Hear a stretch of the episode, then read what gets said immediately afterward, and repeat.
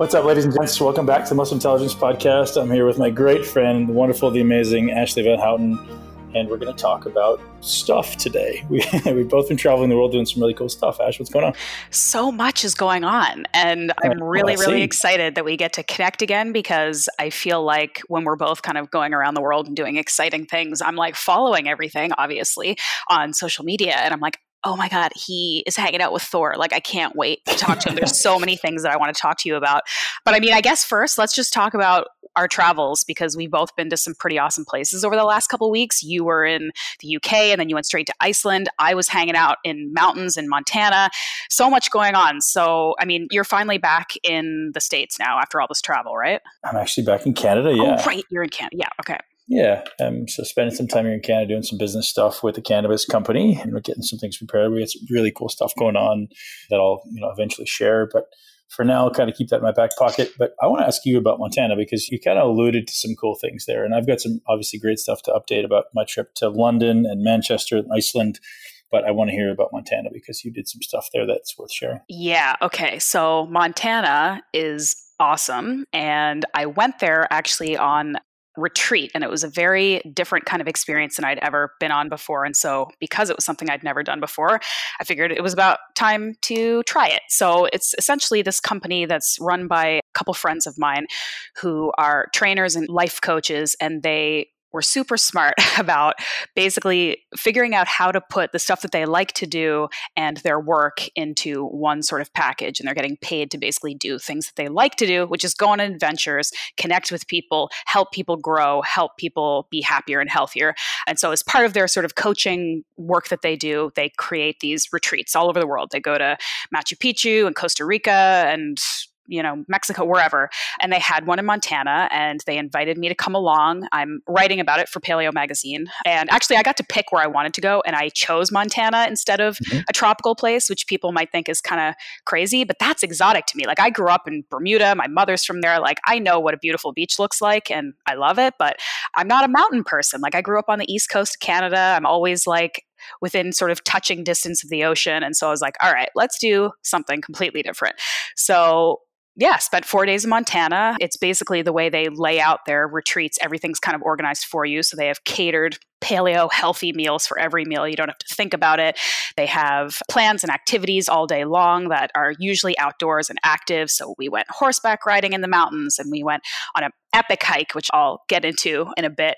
And we went whitewater rafting, and we worked out outdoors, and it was uh, it was just so amazing. And I got to meet people that maybe were people I wouldn't necessarily go on a vacation with, right? So one of the yeah. cool things that they do when they bring people together is a lot of these retreats or events are generally geared towards like a specific niche, right? Like, you're looking at maybe older people who don't want a vacation or don't want to go on retreats by themselves, or you're looking at like young fire breathers who want to go do a crazy adventure together.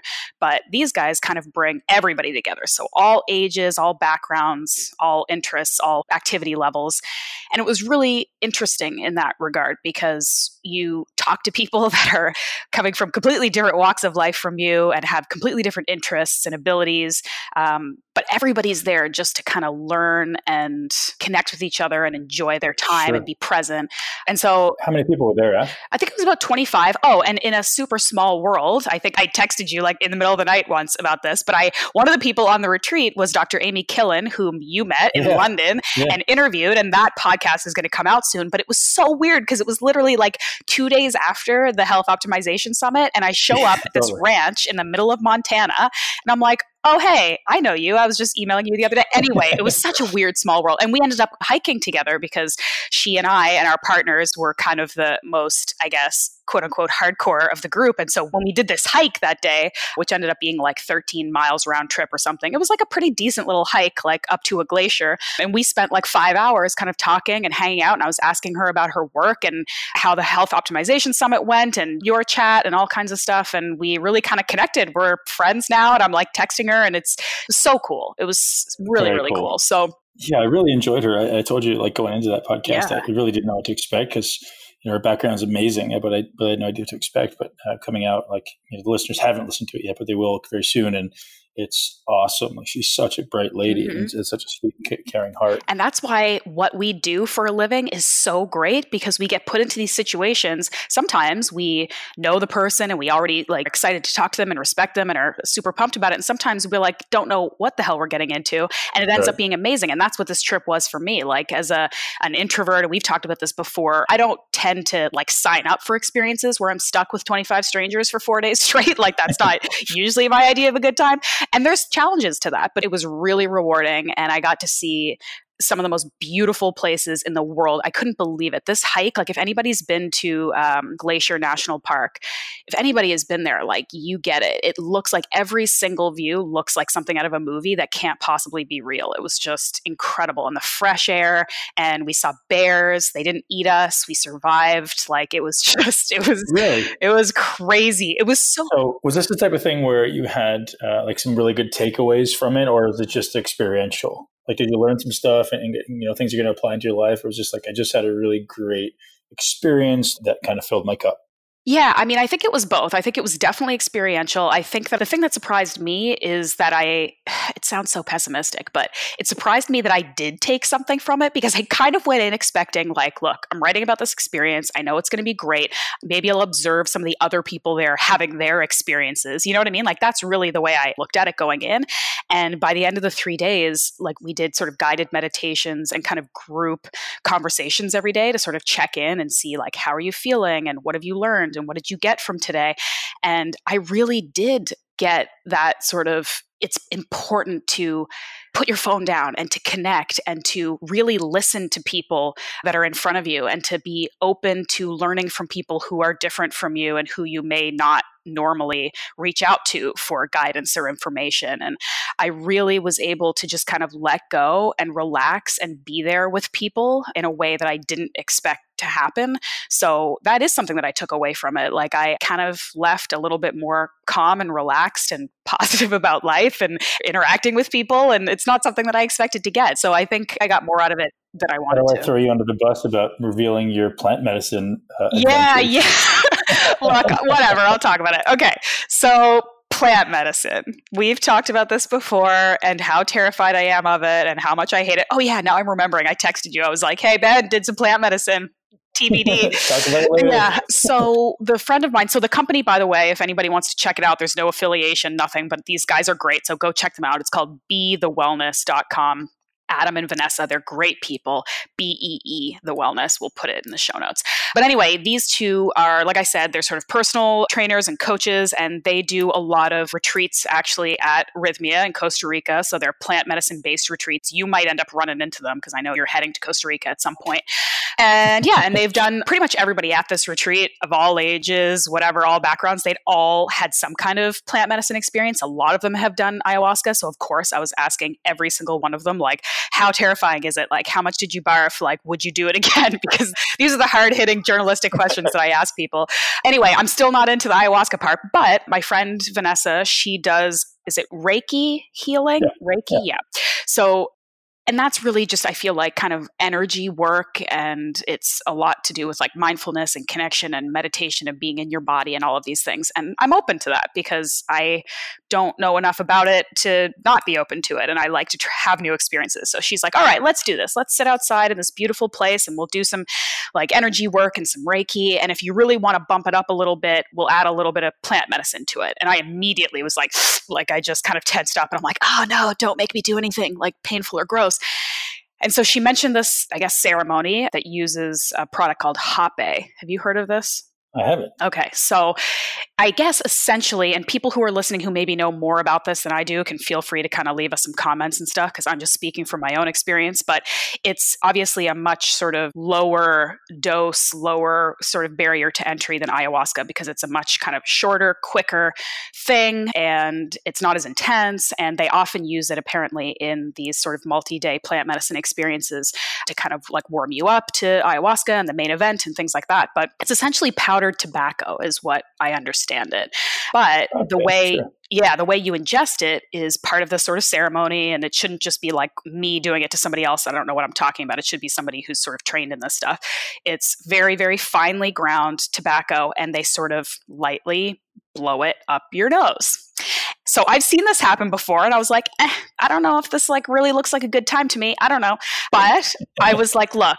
I would have passed on that. You see, I, I'm not afraid of ayahuasca, but somebody blowing something up my nose, I'm like, yeah, thanks. Appreciate right? it, but I'm going to pass Right? On. So, okay. But I was like, you know what? I trust my friend. I know her.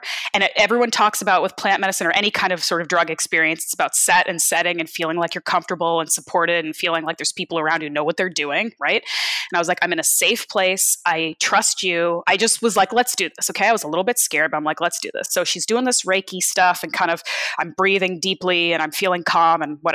And the way it works kind of, again, just like lightly blows probably like, I don't know, like a quarter of a teaspoon, not even, of this powder up each nostril. And you're supposed to essentially hold your breath. You're not supposed to snort it back into your throat. And I guess the chemicals and whatever is in tobacco, it's going to burn. It's going to kind of give you a little bit of a feeling of euphoria. When it happened, I, it doesn't really hurt. It just kind of feels like it's burning a little bit. Your eyes water a little bit. Your heart kind of starts pounding a little bit. And then after a few seconds of holding your breath, you kind of breathe out through your mouth and you sort of breathe in and out calmly and slowly through your mouth and let the sort of feeling, whatever feelings are happening, kind of overtake you. So as this was happening, I was feeling the physical feelings of taking whatever this drug is. So I was having that sort of endorphin rush and my heart was kind of racing. And then after a while, I was sort of calming myself down and it felt nice. I didn't have any crazy awakenings or experiences that I would sort of be overly excited about, but it made me feel less afraid to try new things like this because it wasn't scary and it did kind of feel nice. I had that sort of very physiological response to what was happening, which was the surge of adrenaline and then sort of a dump that always feels kind of calming and cleansing afterwards, right? So all of this took place over about twenty minutes and I felt kind of nice. And we were talking about it and I was like, all right, that wasn't such a big deal. It wasn't really life-altering either, but it's okay, it's fine. She's like, great, that's nice. And then later that evening, so that day I kind of just felt nice and normal and nothing really to report. And then that evening we were all kind of sitting around in our group guided meditation around this beautiful fireplace and the lights were turned down and Vanessa was walking us through this guided meditation and telling us to sort of think about maybe something that we were holding on to or something that we were stuck on and to sort of contemplate it and think about it and think about why you're stuck on it and kind of just really be introspective. And I, at this point, maybe you and I could talk about it offline, but online, I'm not really ready to talk about what that thing was that I was thinking about. Sure. But I will say yeah. that I connected with that meditation and that concept and that internal self-work that night more deeply than I probably ever have during a meditation session. So as much as I love to be a critic and to think like, yeah, like plant medicine works for you because you want it to work and because you guys are all just like hippies and weirdos, like there's something there because I did this little fun little hoppe thing earlier in the day, no big deal. I did this meditation later that night and I had a really incredible internal sort of experience that I did not expect at all. Sure. So the perspective might just be removing that conscious, you know, sympathetic drive that always overrides your, you know, your prefrontal cortex is just always on, right? You're always perceiving, you're always thinking, rather than just like wiping that clear and allowing yourself to exist in the experience. You're very analytical, you're very conscious, you're very, you know, executive functioning or highly executive functioning. And being able to kind of wipe that clear is what meditation is, is, you know, you become the observer rather than to judge things you perceive. And that seems to be what it was, right? If that's my, my perception. Yeah, I think so. And I think maybe it's just so much more mind-blowing to me, maybe than other people who are more ready to accept this stuff. Like some people listening might be like, yeah, dude, like you had an experience. You let your guard down finally, like get over it. It's not a big deal. Right. But for me, that's pretty much what's going through my mind right yeah, now. Exactly. But for me, I was like, what? Like this actually does work and it works for me too. Like it was just pretty mind blowing. So anyway, all that to say, I still am not sure if I'm ready to upgrade to the old ayahuasca, but I... Well, so here's the thing with ayahuasca, right? It's not a light switch. It's a dimmer switch, right? It's not like I'm either going to go and have this completely transformative experience and puke my face off or nothing. It's like I can go and stick my big toe in the water, right? And just get a, a light experience that lasts for sixty to ninety minutes and okay, like either I'm comfortable with that or I'm really not comfortable with that, right? right? That's maybe the way to perceive it is, and not trying to push you toward anything, but it's like just acknowledging it doesn't have to be the punch in the face that some people say it is, right?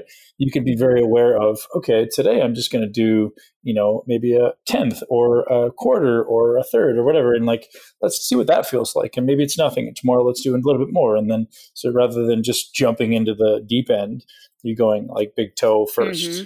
Yeah, I mean, that's why there's so much talk in the health world and the neuroscience world and all of these things about microdosing a lot of different things, right? Because it's an intelligent way to gather data rather than, as you said, sort of diving straight into the deep end. Right. Well, so just like you experienced with the Hape, that's what you can do with ayahuasca. It doesn't have to be like, I'm going to change my whole life in one minute, right? It's going to be like, okay, let's just experience this and let's see if it actually feels good to me. And let's see if I actually gain any wisdom from it. Let's see if I care to gain any wisdom from it. Some people are like, hey man, I, I like my life and I don't want to change. And why would you judge somebody for that, right? So yeah, I think just using it as a tool rather than as an escape, like many people do. It's like, yeah, I want to see what it's like to access this altered state of consciousness, or maybe what it's like to not think like me for a day, right? Like you saw, yeah. Like I'm not going to think like Ashley's brain right now. I'm actually going to experience something in a different way. And that's what's cool about it. You know, I can only think like me, right? You can only think like you. But if you can, you know, remove that ability to judge and be very conscious and very aware and very restricted and guarded in everything around you, let that down, maybe there's another side to the perspective. And that's what makes me so excited and curious about this stuff, is like being able to view the world without uh, goggles on, you know, like removing your spectacles mm-hmm. or goggles, whatever. Anyways. Yeah. That sounds awesome. It's so true. I appreciate being able to have this conversation, actually, because I've been kind of talking about it with people, but being able to sort of get it out in this way is really helpful. Because again, it's not something I'd even talk about. Like if I have an interesting experience or if I kind of learn something about myself, even that part, I'm like, eh, I'll just keep that to myself. Like you're right. It's like I use my own brain. I think with my Ashley brain too much, and having just short glimpses of the ability to take the goggles off and see it in a different way is incredibly valuable. So mm-hmm. anyway, we'll see what comes next. I think there's but- also also value in doing the punch in the face sometimes, right? I think there's value in going like, I'm just going to dive in and I have no idea what to expect and I'm really afraid of it, but I'm going to do it anyways. And, or, you know, just sticking your big toe in, you know, I think there's certainly value in both. But again, maybe not the topic for today, but we did do that awesome podcast with Doctor Alberto Velodo. If everybody didn't listen to that, he's awesome. I was so impressed with him, just his ability to kind of keep it all grounded. I don't know if you got a chance to listen to that one back, but you know, rather than going off into airy-fairy shaman space, which we've obviously had before, or I've had conversations with people before where it's just like, hey, everyone should do plant medicine, and I'm doing it every weekend, and when I go to the bar and stuff, and I'm like, whoa, whoa, whoa. I got to say, yeah. Uh, you know, he was just like, well, it doesn't need to be four ceremonies in seven days. It should be one if you're properly prepared for it. And, you know, if you're not properly prepared for it, don't do it. And he's like, I don't even advocate everybody doing it. It's like, it's very particular and you're going to get a very particular response. And you can even elicit these states on your own if you just learn to create the right environment in your mind and body. And I thought that was just so valuable, right? It was just providing so much amazing perspective rather than just being this dogmatic advocate for everybody should do these things.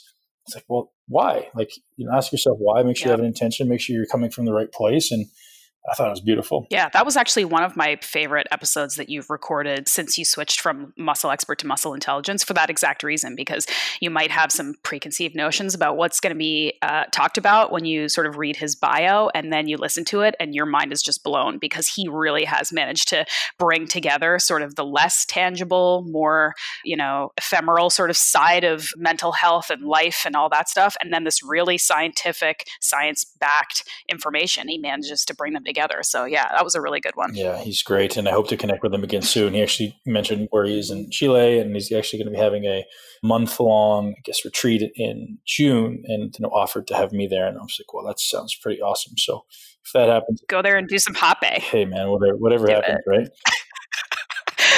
Okay, let's switch now to Iceland, because I can't stand well, so it. You have to tell me everything about even Iceland. Before Iceland, right? So I had a week in London, and I want to talk about that because it was really amazing, and all the podcasts will come out soon.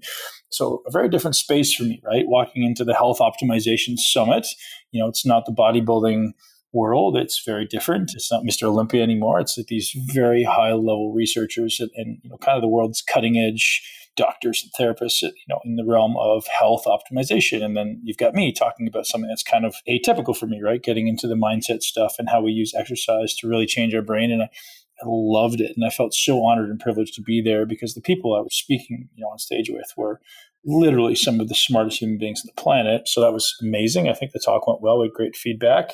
But I also got to connect with some really cool people for podcasts. So I got to spend a little bit of time with Dave Asprey, which is cool. We sat at the same table at the V I P dinner. I got to connect with Aubrey de Grey, who there's a great story there, which I'll tell you in a second. I got to connect with Doctor Amy Killen. I got to connect with Doctor Harry Adelson. Uh, just brilliant people. And I was just so blessed to have conversations. So the most maybe interesting one, not that the other ones were interesting, but Aubrey de Grey, for people who don't know who he is, godfather of longevity, right? He's the guy who is basically defining what longevity is and then curing it, solving it. And he says within seventeen years on the podcast, within seventeen years, longevity doesn't exist, or, or the concept of longevity no longer exists. He solved it. And I was like, okay. And that's, he's like, that's a subjective timeline, but I think that's, will be very accurate. But here's the irony of it. He walks into my Airbnb. I go, Aubrey, very nice to meet you. I offer you a water. And he says, I don't drink this stuff. It just takes up space. I said, oh, okay, that's interesting. I go, well, what do you drink? He goes, well, in fact, I just came from the pub. It's a pub right next door. I go, oh, he's like, I just, you know, I had a beer. I was like, well, would you like to go down and, and have a beer?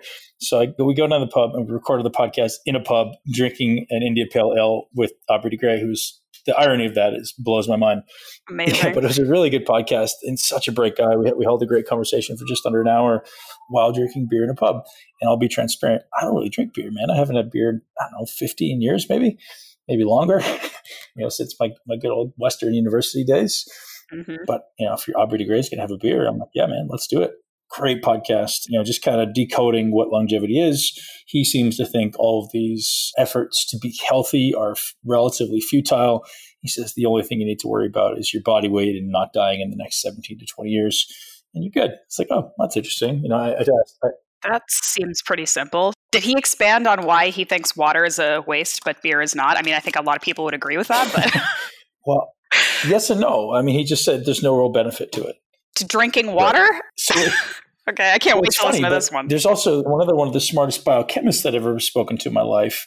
Uh, Doctor Laszlo Boros was on the podcast and said that he strongly advises not drinking water. And there was one of the presenters at the Health Optimization Summit who is, again, one of the top biochemists in the whole world who said, don't drink water. And that's interesting, right? Because our paradigm is like vegetables, man. We grew up, mom said, eat your vegetables, Ashley, if you want to be healthy and strong. Mm-hmm. And now we're like, hey, Ash, don't eat your vegetables because they're actually destroying your gut and your brain. And don't drink water because that's going to mess you up too. And we're like, what do I do? Maybe I should just be eating like whale blubber and uh, chewing on bones. I mean, I could get on board with that. But did any of these people, though, offer like reasons why they think water is not a good yes, idea anymore? So the two biochemists, not Aubrey de Grey. He didn't mention deuterium. Actually, he did mention deuterium, but it was something different. Are you familiar with deuterium, Ash? Yeah, I've heard okay. about this before, so yeah. You know, giving you guys the thirty-second synopsis. Uh, everyone knows H two O, water has two hydrogen molecules. Deuterium, in fact, is what's called a high molecular weight hydrogen. So each of those hydrogen molecules has an extra hydrogen. So you're actually getting like twice as much hydrogen. So the hydrogen, because it's only one molecule, it's now doubled in its weight. So this high weight molecular hydrogen is very prominent in our water. And I don't remember the percentage, but it's like, I want to say it's like forty parts per million or something like that. And that's called heavy water. So this heavy isotope is, you know, deuterium exists in our water. And they've drawn a very, very strong correlation between the accumulation of deuterium in your body and disease and ultimately death. So I did a podcast on it with Laszlo Boros. So ultimately, their suggestion is if you deplete deuterium X number of times per year, say you do it for a few weeks at a time, one to three times a year, your likelihood of cancer, illness, and disease drops dramatically because what deuterium does, these heavy hydrogen isotopes get into your mitochondria and are killing mitochondria by the second. So the more water you drink, the more deuterium you're consuming, the more mitochondria you're killing, the less energy you're producing, the less oxygen you're consuming, the more likely you are to get cancer. And they're drawing a one-to-one correlation between the levels of deuterium in your body and your incidence of getting disease. So obviously my brain goes, well, what do I eat and drink then? And their only answer is ketogenic diet. And these guys are not advocates of ketogenic dieting. They're just like, hey, this is the only way. Like meat is the only thing, and fat is the only thing that has low deuterium. They're like, don't eat vegetables. Don't drink water, only eat meat. So what about like other beverages? Because if he's drinking beer, like our other obviously water-based. Aubrey wasn't one of the guys that talked about deuterium. He just didn't care. He goes, alcohol is not going to kill you, man. He's like, obviously if it's in excess, it's, it may be, but alcohol in itself is not going to kill you. But like I said, he wasn't talking about too.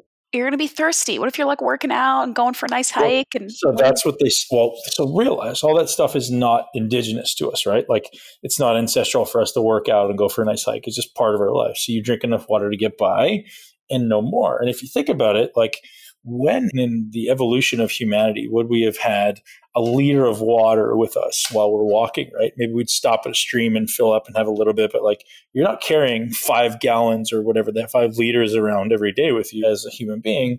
You're drinking kind of as little as you need to get by and you're persisting. And man, who knows, right? Like, do we know if that's the best way to live? I don't know, but it's an interesting paradigm. That's for sure. Something to consider. Is there any kind of technology, because I feel like I've heard similar conversations about this before with deuterium water, but is there some technology to get rid of some of the like the heavy water? Because then you could do that instead and just drink water like a normal person. Right. It's extremely expensive. Yeah. And it only exists in Hungary, Russia, and one of the Middle Eastern countries like Saudi. So if That's we interesting. Yeah, if we want to get imported, and it's like eighteen dollars a liter. So there's a website, which I'll remember and send to you to put in the show notes, that you can actually get it in North America. But he says right now they can only produce enough for about ten thousand people at a time. So like there's not enough to supply the earth, but there's probably about ten thousand people in the whole world that know about this stuff. So I'm probably going to pick up like a month's supply sometime soon and give it a little spin. And and so Doctor Laszlo Boros, his business is the Center for Deuterium Depletion, actually offered us a discount when he was on the podcast. And you can buy the water. You can also buy the testing kit to see what your deuterium levels are like, which is very interesting. And I know we have like an affiliate code or something, but I don't know what it is. So if we could track that down, we can put that in the show notes as well if anyone wants to check that out. Uh, he's based out of Southern California and super interesting podcast. I mean, may not have been interesting to you know, the typical muscle-oriented population, but super interesting stuff. All right. Well, if this is just one of the topics that you covered in one of the podcasts that you did in London, and you've got what, like at least half a dozen podcasts that came out of that trip. So this is going to be yeah. pretty epic as, yeah. as they come out over the next couple of weeks. Yeah, really, really great. And then so summarizing the trip, went to Manchester, had a three-day camp in Manchester with, I think it ended up being about thirty people. Awesome. And really, really high level group, and really got to connect, because when I teach these courses, the level of the participant is very important, because if someone's very low level and I'm speaking to them and they think I'm talking Chinese, then it really slows down the progress of the entire group. So it was really awesome to have these thirty people who just got it. So no matter what we said, Doctor Shallow and I were teaching, no matter what we said, they got it. So it allowed us to push, you know, higher and further into the content. So by the end of the weekend, these guys were all like, oh my gosh, this is so paradigm shifting and life changing, which is, you know, it's cliche, but that's kind of what we aspire to. So it was an awesome weekend. Uh, we had a bunch of people apply to sign up for my mentorship, which I've talked about. So anyone knows, like, I'll talk to you guys about that as the podcast goes on, but that's mm-hmm. definitely happening. It's all moving ahead, just not yet. So I've had a bunch of people apply. I've sent messages back to them, letting them know that the scope of the mentorship is too large to just start right now. And it, there's going to be an application process, because I've already had a lot of people that want to apply and I don't have space for that many. Like, I'll probably take about thirty people in total, and the content is absolutely epic. So it's not just going to be me. It's going to be this really interesting synergy of business and body and mind integrated into like how to become the ultimate coach and business owner over six months. So again, you guys will hear about that as we go. Very limited space. And my objective there is like, I want to create these, you know, whatever super coaches around the world, or even muscle intelligence advocates, because we get so many people that come and say, hey man, where do I learn your stuff short of coming to your camp? So it'd be great to have these people leaving with six months of, you know, wisdom for myself and the people who are the best in the world at what they do. So pumped about that. Awesome. Sweet. And now Iceland. Now Iceland. Tell me everything. Well, I've well, been there, and I know how crazy and like stunning and weird looking the place is. Like, I think sheep's head? I went once, it was years ago, and I just basically stayed in Reykjavik. I didn't really But you do. didn't eat a sheep's head? Uh, did I eat a sheep's head? I didn't. The thing I mostly wanted to do that I didn't get to do, and I'm guessing you didn't, is their super, super gnarly delicacy, the fermented shark. Have you heard about this? Man, you know, I almost did, but the one night I was supposed to do it, I was so gassed. I was so tired. I was like, eh, I didn't do it. people, that one's got to be like the most intense. Like I remember watching like all the like Anthony Bourdain and Andrew Zimmern shows, like these guys who literally go into like tribal places and eat like raw animal that was freshly killed. And both of them were like, this is by far the most vile, like they couldn't eat it. So that, of course I want to, I'm like so excited, but it sounds like literally one of the most difficult things to eat on the planet. When the Icelandic guys who brought me over were telling me about this, and they were giggling while they were saying, yeah. I was like, all right, this has got to be really bad. I wonder how so, many of them eat it, though. Like, I know it's like a delicacy, but like, do you think like the average Icelandic person can eat that? Yeah. So they said during, there's one week of the year where everybody kind of gets together and celebrates their culture. And they said during that week, everyone seems to have it. And same with the sheep's head. And, and there's also the Black Death, the drink that's, I don't know, some black tip of alcohol that I was supposed to drink. But again, it was supposed to go with the shark, maybe to wash down the shark. But this is why they're so strong and hardcore, because they eat terrifying so much, things every day. Uh, so much more than that, right? Like fast food doesn't exist. What do these guys eat for their snack? They're eating like dried cod, right? The delicacy or the treat for the kids is dried cod. And it's just unbelievable, the culture over there. It's so preserved mm-hmm. and untouched. You know, McDonald's and Burger King and you know all these other, like Dunkin' Donuts have tried to go there and they lasted less than twelve months and closed down just because these people just know how to eat. You know, mm-hmm. they're eating real food. I mean, they're eating, I've had some really interesting things. Like I said, the sheep's head, which is very interesting. Anyway, so Thor. I got to meet Thor. I honestly didn't even know he was going to be there. I had no idea. I just kind of went to his gym to meet Stefan Solvi, who's his training partner, and awesome guys, amazing guys, and, and just like these welcoming, you know, gentle giants who, you know, we end up having dinner and just chatting for hours over way too much meat. Um, no such thing. Yeah, but he's Thor is legitimately the biggest human being I've ever seen in my life. He's six foot nine, four hundred forty pounds. He's two hundred kilos. So he was a little lighter than that now. He said he was a little bit light for himself. And like, if you see the picture on Instagram, it looks like I'm photoshopped how small I look compared yeah. to these people. And like all of them. And for anyone that's met me in person, I'm a lot bigger than you think. Yeah. Like people think, oh yeah, I've been sixty pounds down from his peak. Yeah, but I'm still a large human. But these guys made me look like I was like downsized, like Honey, I Shrunk the Kids kind of stuff. You yeah. know? Uh, and it, but it was amazing. And so Thor and I recorded a podcast also, so which was super fun. Talked a little bit about his training, about uh, how he kind of discovered strongman after being a basketball player. So that'll be coming out really, really soon as well, if it hasn't already by the time we drop this. Yeah. Did you get to train with them, with Thor? I didn't train with Thor. Well, so actually, yes, I did. So I was training. I think I was doing legs and he was doing chest. So I ended up helping him with some stuff and like he had some shoulder things. We were messing with some of his execution stuff and improving his shoulder stability. So I didn't train with him, but I helped him a little bit and yelled some profanities while he, we got a couple of sets for his YouTube channel. Amazing. Yeah, but I trained with Stefan Solvi, which is great. And another guy, uh, Christian, which is his training partner. And I mean, strong guys, fun. It was great, really great. Oh, actually, not sure. I did train with her. We did a hypertrophy leg session. It was very short, right before the podcast. Mm. So I did. I forgot about that. I guess that's not something I should gloss over. No. So to kind of reflect a question back to you that you asked me earlier, what was something that you got from your visit to Iceland? Maybe something that you learned or took away from either working out with these people, eating with these people, just kind of experiencing the culture. Like you mentioned, obviously, that they know how to eat. They obviously respect their culture and are deeply kind of connected to it. But is there anything else that you kind of took back from that trip? Actually, I think the reason you and I get along so well is because we both have this innate desire to kind of return to our ancestral roots, right? Mm-hmm. Like, I don't want to eat at McDonald's. You know, I want to make food that comes from the earth. I want to eat food that was maybe alive recently. I want to kind of just do things that are ideal for my system.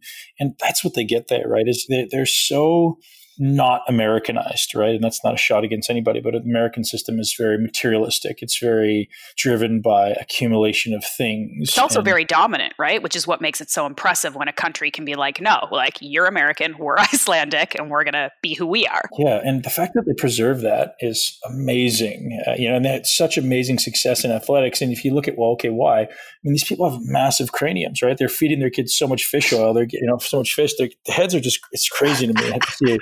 The expression of how these guys eat, and then talking to children there. I mean, the level of intellect of the children to me is is amazing, and you know the level of development and their ability to be athletic and move. And it's just, man, I think it just gives you an indication of kind of the steady decline of the human species over the last, you know, say one hundred years, as far as our thriving as, as a species, right?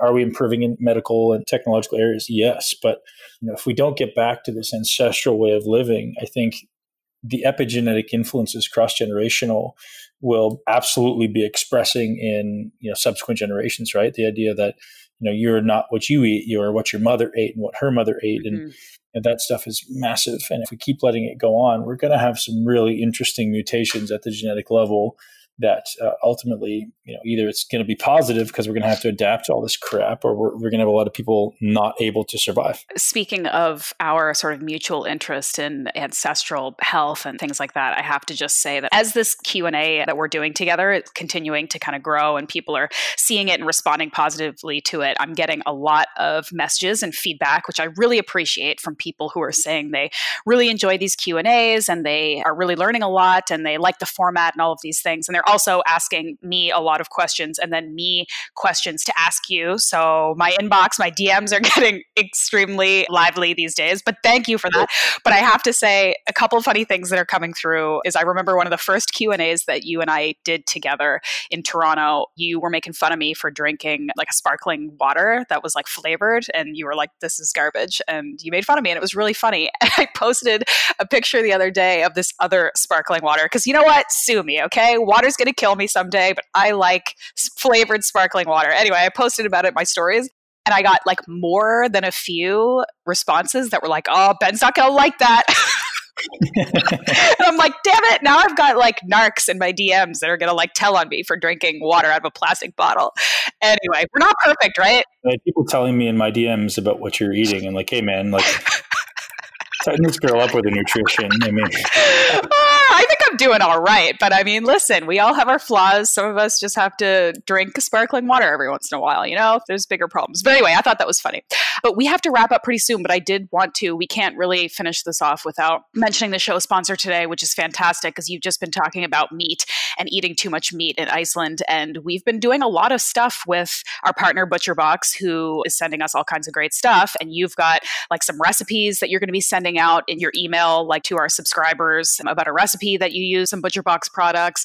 And they've just been like treating us really well. I think people have been responding well. I know we're getting like a bunch of signups and people who have been posting that they took advantage of the discount and they're enjoying it. So I just wanted to make sure that we shouted out ButcherBox in this episode because they're doing great things for us. It's really great quality and the convenience factor is massive for me, right? I mean, we're all busy and it's, you know, having to go to the store and actually find a great source of, you know, whether it be beef or chicken or fish, is not always easy. And to get that at a discount, I mean, ButcherBox is just making it easy for us, yeah. which, you know, I'm so grateful for. And they just provide a good service. You know, they're, they're providing something that's simple and very uh, helpful to at all levels. So, you know, the more we advocate meat, the more we just continue to help push ButcherBox because, like I said, they're supporting the podcast, they're supporting our listeners, and uh, we want to support them. So head over to butcher box dot com. And what's our code with them, Ash? It's M I forty. You get twenty bucks off and you get some free, two pounds actually, of free beef in your order. So it's pretty smart. Yeah.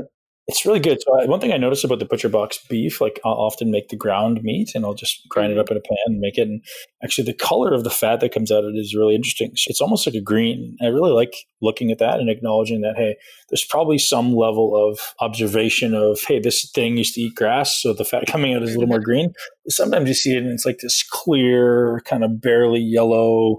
It just looks like not very healthy fat. You can smell it and you can taste it in the richness is awesome. And it always smells so good. It tastes so fresh and it's awesome. And I've really enjoyed their salmon as well. You know, they have some wild caught salmon that I've definitely been enjoying, you know, as often as I can. Actually, after spending time in Iceland, I think I'm going to massively increase my salmon consumption because over there I was eating a ton of salmon because it's obviously amazing. And growing up, I didn't eat a lot of fish. So, you know, it kind of took a, acquiring a taste for it. But I was eating cod every day and salmon every day and even some salmon roe I had uh, mm. pretty consistently. Actually brought some back from Iceland because it was so good. I stopped at this shop and brought some back, some lava salt and some Icelandic salmon roe, which was amazing, that I'm going to be adding into a meal at least two or three times a day. Seems to be working out for them. And you mentioned they, I saw in your stories, the amazing airport food that the Iceland airport has.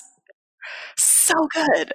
Yeah, they don't have any fast food. So I was like, what am I going to eat? And I'm like, I walk into the shop and I was like, are you kidding me? Like I took salmon, I took lamb uh, sausages, I took dried lamb because I never had it before, took the salmon roe, I was like, gosh, like how good is this? Why doesn't every port, every airport have this? You know, I'm just going to spend more time in Iceland, I think. And I got to go to the Blue Lagoon, which most people have heard of, which is an absolutely phenomenal hot spring that exists there. And I just, everyone should take a trip to Iceland, and maybe I'll plan another camp there in the future and we can make it a destination. They want me to do that is do like a seven day retreat there. So you get to eat all the amazing food, experience Thor's gym, get some workouts in. So maybe Thor and I will partner on that in the future. Amazing. I'm coming with, and we're eating fermented shark next time.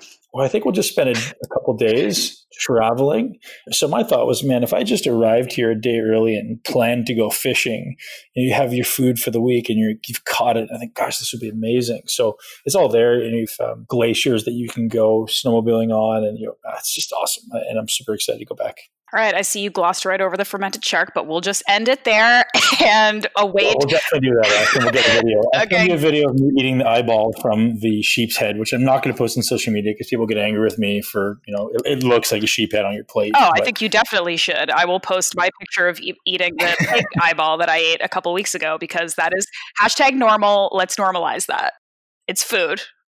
Yeah. And so I have a great, about just under sixty second video of me eating the eyeball that Please if we have any requests it. for it, I'll, I'll post it. Okay. That's definitely happening. And also maybe some pictures from Blue Lagoon. If you've maybe did any like pose downs in the lagoon, that'd be great too. Sounds good. We'll do. Thank you so much for tuning into Muscle Intelligence. If you enjoyed today's episode, please be sure to share it with at least one person you know. Make sure you're subscribed so you never miss an episode. This podcast is for information purposes only. The statements and views on this podcast are not medical advice. This podcast, including Ben Pikulski and the producers, disclaim responsibility for any possible adverse effects from the use of information contained herein. Opinions of guests are their own, and this podcast does not endorse or accept responsibility for statements made by guests. This podcast does not make any representations or warranties about guest qualifications or credibility. This podcast may contain paid endorsements or advertisements for products or services. Individuals on this podcast may have a direct or indirect financial interest and products or services referred to herein. If you think you have a medical problem, consult a licensed physician.